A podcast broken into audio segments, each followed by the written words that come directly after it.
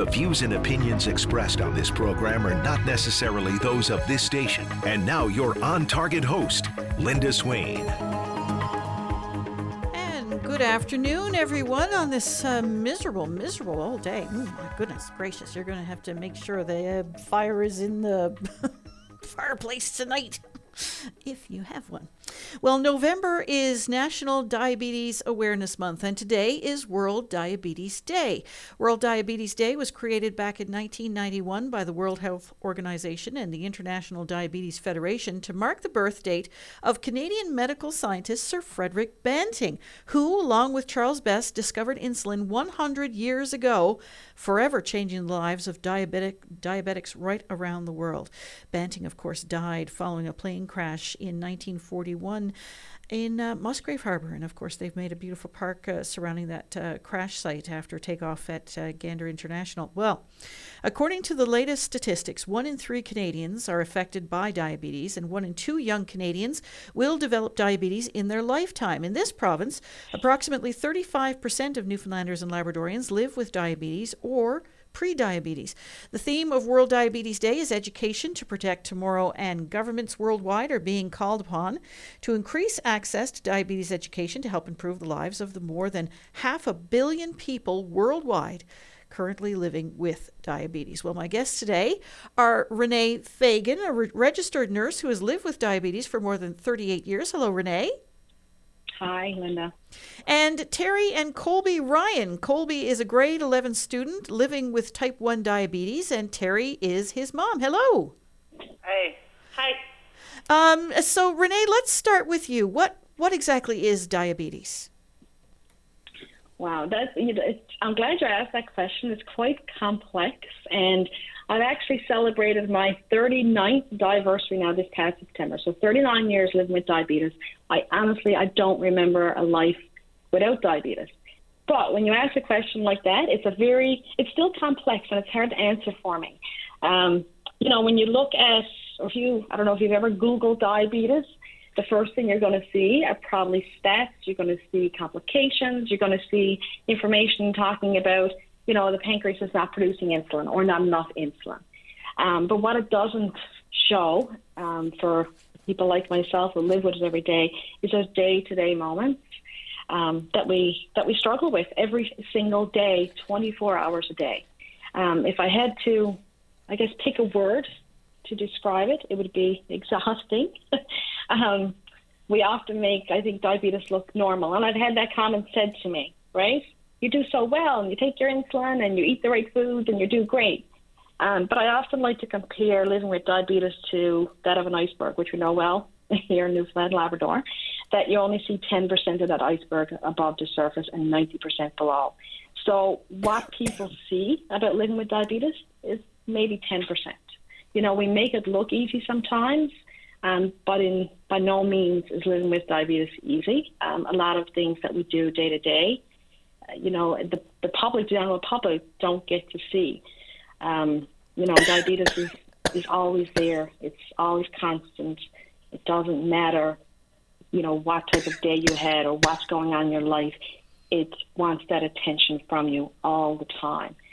Um, so I mean, there's there's always a an ever present, I guess, fear and worry about what could happen, you know, if you don't take care of yourself, so to speak. Um, and there's still a lot of misinformation and stigma in the public about diabetes, um, you know, that often leads to a lot of blame and shame and internalizing guilt about living with diabetes as well. well. I, and I guess that's part of the problem, isn't it? It's largely invisible. And even on days when you're feeling great, it's still there. 100%. So I can show up to a meeting and I have a smile from ear to ear. And, you know, 15 minutes before that, I may have had a low blood sugar and I'm struggling with getting that up. Um, you know, and I'm struggling to get myself up to speed to be able to do that presentation. But you don't see that side, right? You see, you see the, the you know, someone testing their sugar or taking insulin, and you think, oh, well, it's easy. They have insulin, it's a cure. But insulin is not a cure, it's a way to manage until we get a cure. But a lot of it is largely invisible. What kind of an impact does it have on the body? Um, well, if you talk about, I mean, obviously complications is huge. We know all the complications But day to day, when you have a high blood sugar or a low blood sugar, it's completely exhausting. Um, you know, it means that some things you may not be able to do. And I often bring it back to, and I'll give an example. A couple of years ago, and it kind of it may sound ridiculous now, but a couple of years ago, I had my kids. I have two young boys. Uh, we part of our uh, Christmas traditions is doing um, ornament painting every Christmas. So I had them signed up to do ornament painting, and right when I was supposed to leave to go there, my blood sugar went low. So of course I went out and treated it. Quick, it's quick to treat. However, the time it takes to get back to a normal blood sugar, and then of course to be safe to drive again, it's like 40 minutes, 45 minutes even, or longer. So I ended up, I, I couldn't drive. I was sitting there. I was totally heartbroken. I called my husband, who was still at work. I called him crying, totally heartbroken that I couldn't take my kids to this ornament painting. And I felt like the worst mom in the world for not being able to do this, even though it was totally out of my control. And again, nobody sees that side of it, right? So it's the day to day, the highs, the lows, the, the, fluctuations in your blood sugar, and how that makes you feel, um, how that affects your your day to day life, whether it's work or kids or you know going to school. All these different things are affected by diabetes. And I want to talk to Terry and Colby about living with diabetes when we come back after the break. Our guests today are Renee Fagan. You just heard from her. She's a registered nurse who's lived with diabetes for more than 39 years. And Terry and Colby Ryan. Colby is a grade 11 student living with type 1 diabetes, and Terry is his mom. We'll be back right after this. Weekday mornings from 5:30 to 9. Jumpstart your day with Jerry Lynn Mackey and Ben Murphy. Newsmakers, traffic, weather, and more during your VOCM morning show. This is On Target on your VOCM. This is World Diabetes Day, and uh, November is National Diabetes Awareness Month, and we're talking about di- diabetes with uh, Renee Fagan, a registered nurse who has lived with diabetes uh, most of her life, and Terry and Colby Ryan, a mom and son. Colby is a grade 11 student living with type 1 diabetes. Terry is his mom. And uh, Colby, I'm going to bring you into the conversation now. When were you diagnosed? I was diagnosed 10 years ago at the age of six years old with a blood sugar of 48, and the average is around 5 to 6. Um, it was uh, very confusing and scary at the time. Yeah, because I would imagine at six years old, you're not really aware of what's going on or how your life has just changed. Yeah, yeah. So, what was it like growing up with diabetes? Uh, it was a lot of, you know, finger pokes, um, having to wake up in the middle of the night, checking my blood sugar. If it's high, fix it. If it's low, fix it. Uh, lots of needles, site changes, all that. And has it affected you in terms of uh, school or extracurricular activities? Um, any other interests you might have, sports, for instance? Yeah, I mean, if my blood sugar is low, I'll have to, if I'm playing sports, I'll have to sit out for 20 minutes. I won't be able to play. Or if I'm in school and my blood sugar is low, I'm not supposed to take a test. Um, if it's high, like very high, and it, I can't get it to come down, I might have to leave school and come home and try to fix it. You say you're not supposed to take a test, so it affects you cognitively as well? Yes. Is that right? So, how does that affect you in that way? Does it make you less able to concentrate, or how does that work? It's just, it, yeah, it's it's a mix of not being able to concentrate, and uh, it it slightly makes you it it makes it harder to think, basically. Yeah, I can I can so totally see that. So Terry, as a mom, uh, were you aware that something was wrong when Colby was small? Um, yes and no. Uh, it was the last weekend or the first weekend of summer vacation that he was diagnosed. Um, unfortunately, we have other family members in our family with type one, so I was kind of aware of the symptoms. Um, that weekend, it was a Friday, like I said, the last day of school. We went to our cottage, and we had noticed that he was using the washroom, peeing quite a bit and drinking a lot. And we were kind of thinking in ourselves, oh, it's just a summer vacation. It's hot. He's busy. But as the weekend went on, we noticed it was becoming more and more, you know, more and more noticeable. And we started going back over things in our mind and looking back over the past even year and going, oh my God, there's these little signs that we had missed, of course, not thinking your son has type 1 and we started adding them up, and we were like, okay, this this this this certainly seems what it might be, and we um, took him to visit his aunt, well, and uh, who is a type one as well, and had her check him at his at her house before we um, went anywhere with him. And she checked his sugar and looked at us with this fear in her eyes, and said, "You need to go to the Janeway right away." So we took him to the Janeway, like Colby had said. He was admitted with a blood sugar of 48 um, which says the normal is between five and six. Uh, when we look back now, we see the symptoms. We've seen the uh, on and off um, tired, the darkness under his eyes, the times when we went places where he would get physically sick. We would think of things like heat stroke or things he had eaten. But now we are wondering, as we go back and thinking, it might have been his fluctuations in his blood sugars. So, luckily for our family, we were a little bit of aware of the signs and signals, and we did catch it, even though his blood sugar was high. We did catch it at a time where he did not go into DKA, which sadly a lot of children do end up in before they get diagnosed. What's so, DKA? So that is diabetic ketosis. That is when your blood sugar gets so high that your body basically starts shutting it down and causing you to become extremely, extremely ill. And most people end up in ICU at that point. Wow. So only for the fact that you were aware and noticed these signs because when you think about a six-year-old in the summer months yep. uh, you probably say wow he must be doing a lot of sweating or running around. He's doing an awful lot of drinking and peeing. And you wouldn't uh, associate the two with diabetes necessarily especially in summer. Absolutely not. Nope. Absolutely you're correct. And that's what happens sadly to too many people that don't know the signs and symptoms and end up in a really you know, a really bad situation at that time. So your uh, your sister or his aunt um, uh, was the one who said take him to a hospital. What was it like knowing that this could be the diagnosis? At that point, both my husband and myself had looked at each other, and we we knew in our hearts that this is what it was. It was gut wrenching because we knew that once we entered those doors, we were never coming out the same family as went in sorry. Um, it's scary for a parent to know that their child has now changed in so many ways. They got to grow up so fast. That's the problem. They they they become from a, an innocent six year old to a child who now has to be totally responsible for his own life, and that is scary as a parent. It is. And I, I know somebody whose child was diagnosed at a very early age with diabetes. And I can remember her taking him to the Janeway and not having anyone around. And uh, I said, I got to dart down now, see how she's doing, not knowing what the diagnosis was.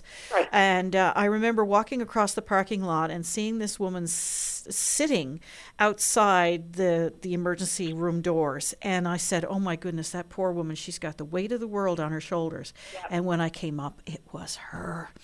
And I knew right away that something was up. That's when she told me that he's been diagnosed with type 1 diabetes. And you could see it on her body the weight of that diagnosis. Um, now, you know, he's thriving, he's doing well. Thank goodness he's a grown man now. But um, I know what they've been through, and I can just imagine what you've been through. Yeah, it, has been, it's been, it, it affects everybody. I mean, it doesn't just affect uh, our family affects people around our family. I mean, we we we have to constantly be aware and be constantly making people aware of diabetes and what it entails. And a lot of people don't understand it, you know, but we're you know we're slowly getting through to people, and it's and like things like this are making a huge difference to making it aware, and uh, hopefully one day we won't have to worry about it at all. we hope. No, that's right. Hopefully, there's a, there's a cure for all of this. So, Colby, six years old, that's awful young to be taking care of yourself in that way and be thinking in those terms.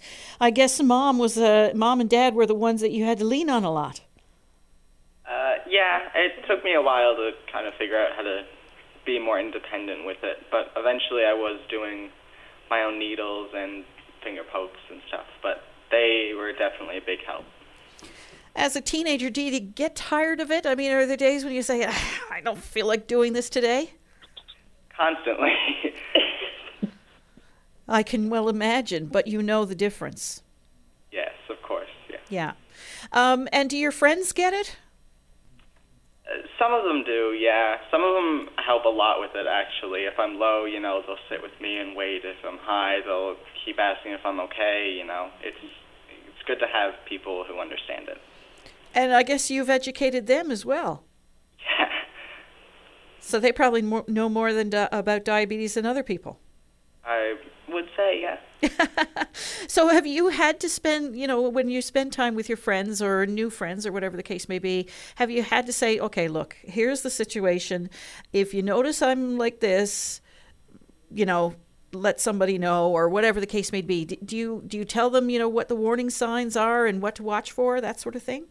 Yeah, I'll tell them if they notice I look tired or if I'm like uh, shaky or dizzy to go let someone know, you know. Do you find that uh, friends and family are better at reading the signs than yourself, or do you know intrinsically yourself that something's amiss? Uh, it depends. I'm usually able to tell if I'm low, but sometimes I'm not able to tell if my blood sugar goes high. But they recognize the signs better than I do for that. Yeah, we we know, we uh, notice Colby's highs way more than he does. His he changes in the way of that. Uh, his behavior changes. He becomes a little bit more angrier and a little bit more agitated. And and, and it's funny because we could be somewhere and we notice that he's you know we could tell like his blood sugar's high and we'll be saying to each other he's high he's high and people look at us like we're crazy but in our mind that's what we're saying oh my god his blood sugars are high so we see it and we acknowledge it, and that's that's a huge help. And like I said, Colby has great friends and family who who have been with us from the beginning and have followed with us and stuck with us. So they they like I said have learned the signs just as well as we have.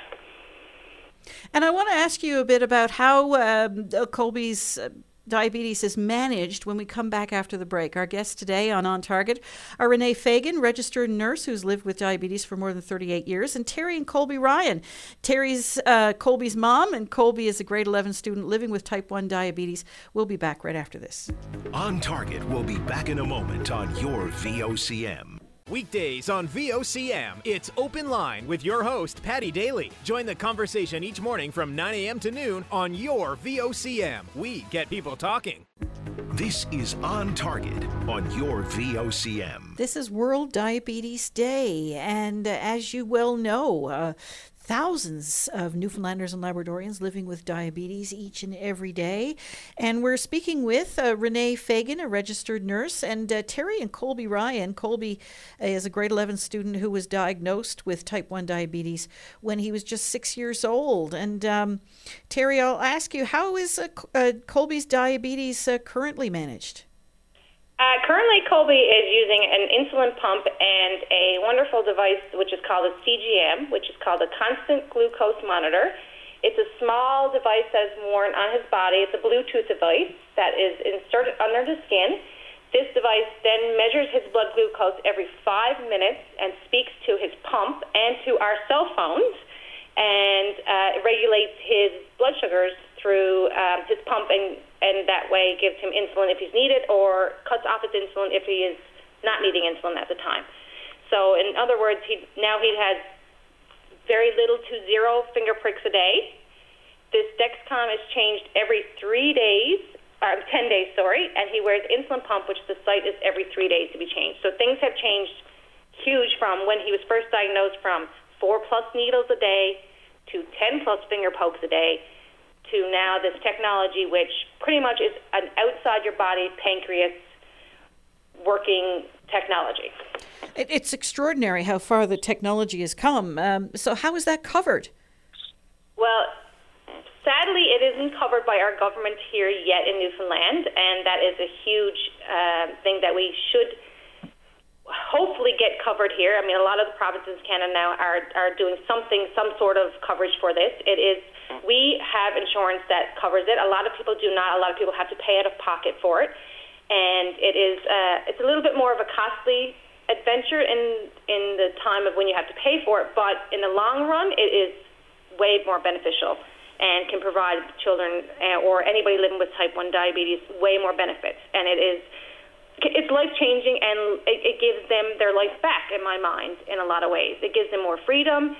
It gives the parents um, a little bit more of a, um, I guess, a little bit more relaxation because they can see no matter where we are too we can see his blood sugars at all times we see if he's going high we see if he's going low before he even goes high or low sometimes so this is huge in in the diabetes world because i mean it, it prevents so many complications so that's covered under your private insurance is that correct it is covered under our private insurances a lot of insurances do not cover it as well and he's getting older yes so uh, that's got to be a worry. Yes, yes, it is. It is a worry. It is a worry that that's something that you don't want to have to think about. That not only do you want to think about your child having to go to college and get a job and get a career, now you have to add the the added worry of making sure they have a career or a job that covers things like insulin pumps or Dexcoms and CGMs, or it's an extra out of pocket that costs that you don't want to have to think about your child having to think about that right now. Uh, indeed, uh, I mean that's um, a, a, lot to think about as a mom. Um, Renee, how is how is your diabetes managed? Um, presently, I use a, a tubeless insulin pump, and I also use a CGM, just like Colby, so the Dexcom. Um, of course, over over 39 years, I've seen a lot of advancements in technology from urine dipsticks is how I measured my blood sugar back in the early 80s to, you know, finger pokes, um, and again, multiple daily injections, so four and five injections a day. Uh, so right now, my Dexcom, my Omnipod is what works for me and allows me to get the best, best blood sugar control, but also, you know, my quality of life has improved so much with, with this technology. And I mean, similar to uh, what Terry just said when it comes to um, coverage. You know, like uh, I'm, I'm obviously I'm an adult. I work. I have good coverage with my job right now, and I don't have to worry about those uh, financial costs of having that technology. But there have been times where I haven't had insurance, and those out-of-pocket costs um, to get the technology has been, you know, really, really uh, great. Um, and and I, I too worry about okay, what about when I retire? What's my plan for retirement? Because I don't want to go back to old technology. I want to keep using the technology that's going to give me the best outcomes and reduce my complications. So that worry is never ends, you know, it's constant. Um, but what I will say about the, the technology, and, and that's what I use now, at least this allows me to be very proactive with my approach because all this information, like from blood sugars, I mean, we use this to make life and death decisions every single day.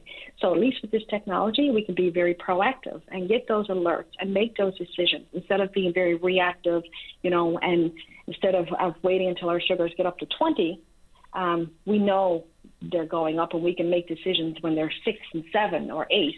Um, so it does definitely offer a much better quality of life. So, Renee, how important is it to, to have this technology covered off uh, by the province? Uh, extremely important. I mean, I think at the beginning of the show, there's some statistics, right, about Newfoundland and Labrador, and we know we have one of the highest rates of diabetes in Canada. 35% live with diabetes or pre-diabetes, um, and those numbers are continuing to go up. When we look at, you know, healthcare costs, and, and I've worked at hospitals, um, you know, we have a huge percentage of healthcare costs that go into diabetes, but it's all um, reactive, I should say. So it's all reactive spending. So this technology allow if you're allowing people to be proactive with their approach to managing diabetes, then it's going to prevent a lot of these complications. It's going to turn into uh, better outcomes for those living with diabetes. Um, so I mean, I can't emphasize enough how important it is that these things be covered. Um, so we get the best outcomes. We can do reduce our financial costs and plus the strain on our healthcare system, but also give people a much better quality of life um, you know, we have enough things kind of on our plate, work and kids and, and school and different things. And I mean, diabetes is just another added um, thing every day. So it, it does, you know, provide that quality of life. And Colby, uh, what, uh, I mean, how has the insulin pump changed your life? The insulin pump is, uh, it helps a lot, especially mixed together with the Dexcom just because that talks to it. So, you know, if I sometimes forget to give myself insulin for a meal and I start going high, you know, my, my uh, pump will fix that itself now. Or if I go low, it shuts off my insulin. but before, without the Dexcom, it would uh, just keep going, and I'd have to handle it myself. So it just makes it a lot more.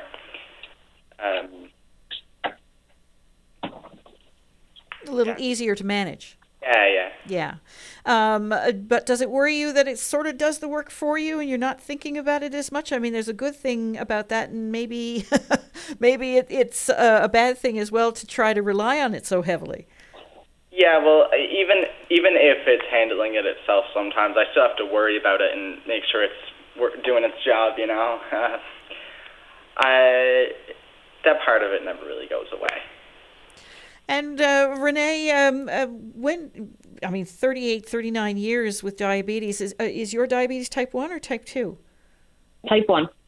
Um, so you were quite young. I was actually very similar. My story is very similar to Colby's, where I was six and I was peeing in the bed, and it, you know, I remember countless nights of my mom uh, trying to get me to pee before I go to bed, and I'd still end up being in the bed. So that was, and just drinking more, and so I was officially just turned seven when I got my official diagnosis. So, what uh, is there a difference between type 1 and type 2 in terms of um, uh, how it presents? Um, there are different symptoms, yes. So, I mean, type 1, your pancreas, um, you know, produces less insulin until eventually it produces no insulin. So, I mean, the only, there's typically, you know, thirst. Um, some people actually, they lose weight, um, increased uh, urination. So you have all those different, that's probably the most common. There's lots of different symptoms, but that's the most common ones that uh, patients pre- present with. Um, type 2 tend to, I, I guess, it's more of a slower process. So some of the symptoms are there, but it takes longer to come out. It's it's more because your body is still producing insulin. It's just not being used as effectively.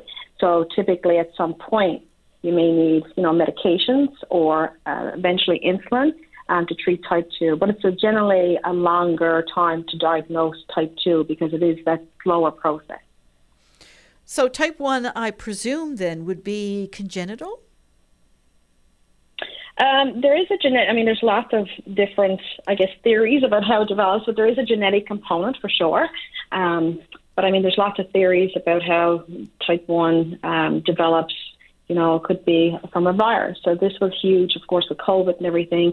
Uh, just being out, uh, you know, there is an increased risk of developing type one diabetes if you have a virus. But it's not just COVID; it's also the flu virus or any type of virus um, can increase your risk for developing type one. And what about type 2? How does that develop? Is, is there a genetic factor there, or is it uh, primarily related to um, lifestyle? Um, I, there's a bit of both. I think uh, for people with type 2 diabetes, there's a lot of blame in that diagnosis as well because people attribute a lot of lifestyle uh, to getting type 2 diabetes and how they could have prevented it, which is not necessarily true. Um, you know, I know a lot of people with type 2 diabetes who are in a healthy weight range who have type 2 diabetes or who exercise regularly and eat well and they still develop type 2 diabetes. So, um, you know, it's not all preventable. Um, you know, and I, I think uh, for anybody, we all have, I guess, ways we, we should be eating healthy and exercising and, and things like that. But uh, yeah, there's definitely genetic components um, to type 2 as well. When we come back after the break, I want to ask you about uh, diabetes care and access to diabetes care. Our guests today are uh, Renee Fagan and uh, Terry and Colby Ryan. We'll be back right after this. Saturday morning, join us for the Irish Newfoundland Show. Send your request to irishnl at vocm.com or submit them online at vocm.com. This is On Target on your VOCM. This is World Diabetes Day, and we're speaking with Renee Fagan, Terry, and Colby Ryan. And Renee is a registered nurse who has lived with type 1 diabetes most of her life. And uh, Renee, what, how important is diabetes care? Uh, it's huge. So one of the things with when we think about diabetes, um, even from a young age when you get diagnosed, the whole premise behind diabetes management is self care. That's that's the goal for anybody living with diabetes that they're able to you know function and live with diabetes on their own. Um, but we can't do that without a team. We have a diabetes team. I still have my diabetes team um, that helps me you know do all those things. Um, so without that access to care, without access to a team who are also there to support you, not just with you know, functioning and, and showing you how to give an injection or use an insulin pump. They're also there to support you when you're having, you know, those days days when you feel like I just I just can't do diabetes today. And we all have those days. Um, but they're also there to remind you that yes, you can do it. It's okay. We all have bad days. You're just having a bad day. You get up and you go do it again, right? You you get back on that horse and uh, keep going. So um, their support is crucial, um, you know, in getting you through those bad days, keeping up with all the technology, um, and trying to, you know, get um, the best blood sugar control that you can. And what is access to diabetes care like? Uh, are there is there room for improvement? Absolutely. So, um, you know, obviously we know we have a shortage of physicians here in the province, and I mean I live close to the St. John's area, but the the wait time right now to see an endocrinologist um, who specializes in diabetes is about two years. So you know, a couple of years ago, my my endo uh, moved, um, or actually she retired, and I was on a wait list to see an endocrinologist well before she retired, and it took me two years in order to see a new endocrinologist. So a lot of insurances, um, they require these forms to get Dexcom and different things like this. They require a signature from an endocrinologist. But here in our province, most of diabetes care is done by general practitioners. Um, and a lot, of insurances won't accept those signatures to get this technology. Um, and you know, it's it's it's just a long, long wait time, a long road, and you know, for me, I've had diabetes for a long time. I feel comfortable managing my diabetes and I feel confident. But I, you know, I, I worry about those who are newly diagnosed who are struggling. And I mean, I talk to patients every day who are in that situation. And sometimes they just need someone to talk to. Sometimes they need help with their care. Um, but it's just, there's not a lot of access here right now for that. Terry, have you encountered any similar, you know, delays in, in getting access to the things you need? Yes, uh, Colby is still run through the Janeway program, um, and with the Janeway pump program or with the diabetic program at the Janeway, it is that you attend a clinic uh, at the Janeway, or during COVID it was phone calls, of course, but right now it's, it's every three months you attend a clinic at the Janeway. We attend those clinics with the intention of meeting with all of the team members. The team members consist of a nurse, a doctor, a dietitian, and sometimes you have to a school liaison, so a, a representative from the Janeway who can speak to the school if you need them to, or things like that. A lot of the times when we go to clinic, we are seeing one of those people, um, maybe not even a doctor. Sometimes you might only see the nurse. Sometimes you might even see the nutritionist. There's times when we go in there that that there's rooms full of patients waiting to see somebody, and it, I mean, a lot of people drive in from out of St. John's. They spend uh, time off work to bring their children to these appointments, hoping that they're going to get to see their whole team, get the care their child needs. And we get there, and you might not see who you need to see at that time, and it's so therefore it causes, you know, a little bit of a, a you know, a little bit of a, I guess, an aggravation that you know, you, you go there with the intention of every three months you see who you need to see to get the care you need, and you're not getting that. So it, it might be another three months before they get to speak to somebody else. There is access, of course, via phone if you need to, if there's emergencies and things like that. But I mean, a lot of people, this is what they wait for. Their three month checks to get everything they need done. And I mean, like I said, there's times you go there and you don't get to see the people you need to see. So there is there is a gap there for sure. Uh, it, certainly, that's got to be frustrating. So, do you know what's behind that? Is it uh, part of what we're seeing in the healthcare system as a whole with uh, some of these shortages? Are you are you being told why, why you're not getting to see the full team? No, we're not being told, but I, I do believe that it is a lot of the gaps in the system in general right now and, and things like that. But I do find that there always has been a little bit of a a, little bit of a gap with the, with the diabetes here in Newfoundland, and I and I think it's I hate to say, but I think that we are we're behind a little bit in this province. From what I mean, we've Colby and I have met a lot of people across this country and outside of this country who live with type 1 diabetes, and we compare the care. Sometimes we're not getting the best care here that we should be getting and the things that we need here in this province, and it's nothing to do with the people working here because I mean they're fantastic. The diabetes team at the Janeway are unreal. They are amazing.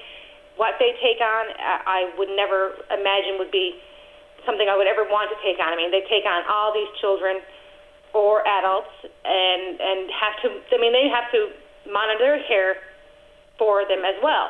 So I think we're lacking a little bit there in in our programming here at, for the diabetes program, and we're lacking here, especially for the the coverage and the technology. Yeah, we're behind from a lot of places. Renee, is that your experience? Are we a little bit behind despite the numbers? Uh, depends who you're comparing it to, I guess. Um, when you look at Canada and you see BC and Ontario, uh, Alberta, places like that who are offering, you know, Dexcom and uh, insulin pump um, to the entire population, we are. Um, but earlier this year, in April, I, I ended up going to uh, Barcelona at the Advanced Technologies and Treatment for Diabetes. And when I was over there, I met physicians and um, healthcare professionals from all over the world, mostly outside of Canada. And to hear that, and it was an eye opener for me because to hear that a lot of these places don't have access to insulin pumps or CGMs, places like Portugal. Um, it was actually a real, it was a huge eye opener that as, as before that, I probably would have said, yes, we are very behind. And we are in some aspects. But when you compare it to places like that, who patients are not able to go on insulin pumps at all, they have no choice uh, except use needles, then it kind of, I, I think it helped put things in perspective for me. Colby, it sounds like you got a pretty supportive group of friends there who are very understanding and educated, obviously. Um, but do you find it easier to relate to other young people who are going through the same thing as you? Do you get opportunities to meet with other kids who are diabe- diabetic? Yeah, when I was first diagnosed, I uh, I met with a lot of different people who were dealing with type one. Uh, I don't see them as often anymore, but it it's definitely I don't want to say better, but it's definitely easier to relate and you know sympathize, I guess. And probably you don't have to explain as much. Yeah. and that's that must be somewhat freeing as well when you can just look at somebody and they know you know they know yeah, yeah, for sure. Yeah. Um, and, and what about being in the school system? Do you find that, you know, your teachers and, and the administrator and that sort of thing has to kind of know your situation as well? Yeah, usually if my blood sugar goes low, I'll have to eat or drink something in class, and it's definitely better if they understand why I'm doing that. Um, or, you know, if I'm high, I might have to leave class for a minute, but it's definitely better when they know. For sure. Was that uh, difficult at all, um, Terry, keeping the school informed? Um, we fortunately have been very blessed since uh, Colby was diagnosed with every school that he's been in that have been super supportive. We uh, we reach out at the beginning of every year to the school, to the principal, explain, and then we ask to um, get uh, emails or phone numbers for all the teachers that will be involved with Colby's life, and somehow let them know as well, let them know what to expect and and things that might happen. And we do this. We've done this every year since he's been diagnosed, and we. I, know for us it's been a great experience. I know that for a lot of families they haven't had that same experience, sadly, but. Uh, we we've been lucky enough that we, we do. It's all about communication. That's a big thing. I mean, you have to you have to communicate. I mean, you have to tell people that there's a person sitting in their room that could at any point pass out or you know become very ill. I mean, I, you you have to communicate that to people, and they have to make that aware. That's that's the key thing that we've always done, no matter where we go or what we do. If Colby is not with somebody that is aware of his diagnosis, we make sure that somebody is aware of this. You know, because it's important. It's just very important for people to know. And generally speaking, have the teachers been understanding? Uh, you know, I, I, would imagine that some of them have a lot of questions as well, but uh, has it been easy to have those conversations? Yes, it has been actually. We, we and we've had we've had teachers or schools request us to come in uh, before the school start and you know just educate them, show them some stuff, teach them some things. They've requested that they have. Uh, we've had the community nurse go in and show them different things that can help. Uh, so yes, we have had great experiences with that, and you know the teachers are they're willing. Most of them are willing to take on whatever they have to take on to help. We're completely out of time. I just looked up and saw the time. I'm normally better at this. I'm sorry. Um, this is World Diabetes Day. I want to thank you all for joining us on the show today. Uh, Renee Fagan, Terry, and Colby Ryan, thank you very much, all three of you, for telling us your stories and for making people more aware of diabetes on this World Diabetes Day. Thank you. Thank you. Thank you. Thank you. And we'll be back tomorrow. We're going to talk about a very interesting uh, program that's taking place uh, in Conception Bay North. I'll tell you a little bit more about that tomorrow. Stay tuned. Thanks for listening.